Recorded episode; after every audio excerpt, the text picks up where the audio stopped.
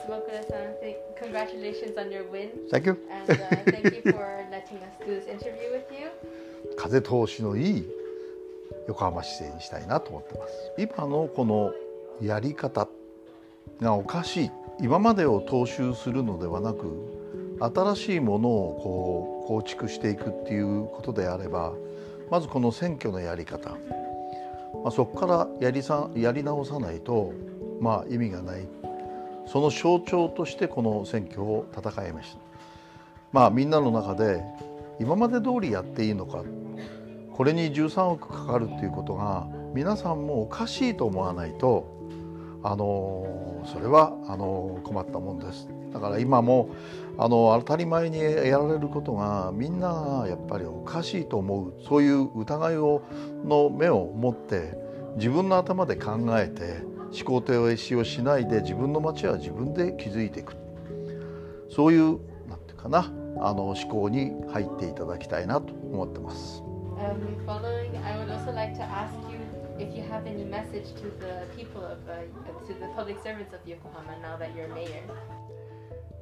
まず市の職員に対してはいろんなこのコンプライアンスだとかいろんなものがあって本来もっと力を発揮できる人たちが発揮できない。まああのある意味鎖をつながれてる状態。そういうものをこう解き放って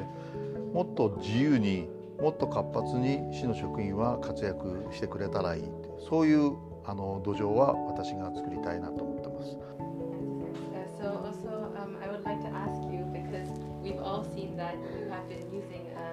many social media platforms, especially TikTok and YouTube. So um, I would like, and this could have maybe influenced many the, many of the younger generation to Yes. vote for you. So do you have any message to them? うん TikTok や YouTube を通じて、えー若者たちに言いたい言葉はまず自分で立って声を上げようとたった一人でもやれることの可能性を追求していこう誰かを応援するんじゃなくて自分が応援される立場になる自分がみんなを元気にしていくそういうメッセージが、まあ、少しでも今回の選挙戦を通じて伝わればいいと思ってますね。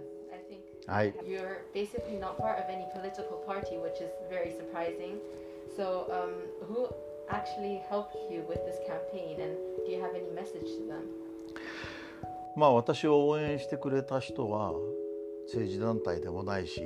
業界の団体でもないしそのたった一人のそのね人間が立ち上がって横浜を素晴らしい土地にしよう、えー日本にの見本に日本の自治の見本になるようなあのところにしよ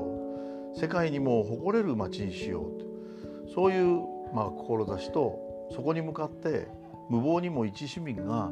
その政治の舞台しかも市長選に臨むそういうなんていうかな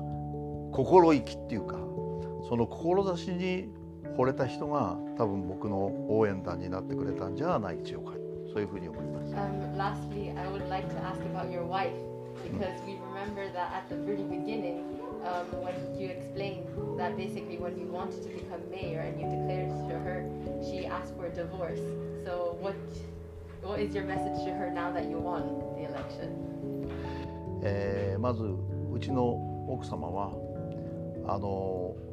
立候補しようと思うんだよって言った時に、まあ、速攻で、えー離婚をしますいうふうに言われました。まああのご無理ごもっともだと思います。あのまあそういう中であの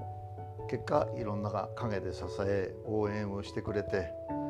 まああの本当に感謝をしているとともに、えーこれで真面目に市長市長に、えー就任した暁は本当に離婚をされてしまうんじゃないかとちょっと危惧を抱いてますね。Thank you so much for your time and congratulations again on your on the winning of your election. Um, and we're really excited to see what you do with the Yokohama City and your leadership. うん Thank you so much. はい、どうもありがとうございました。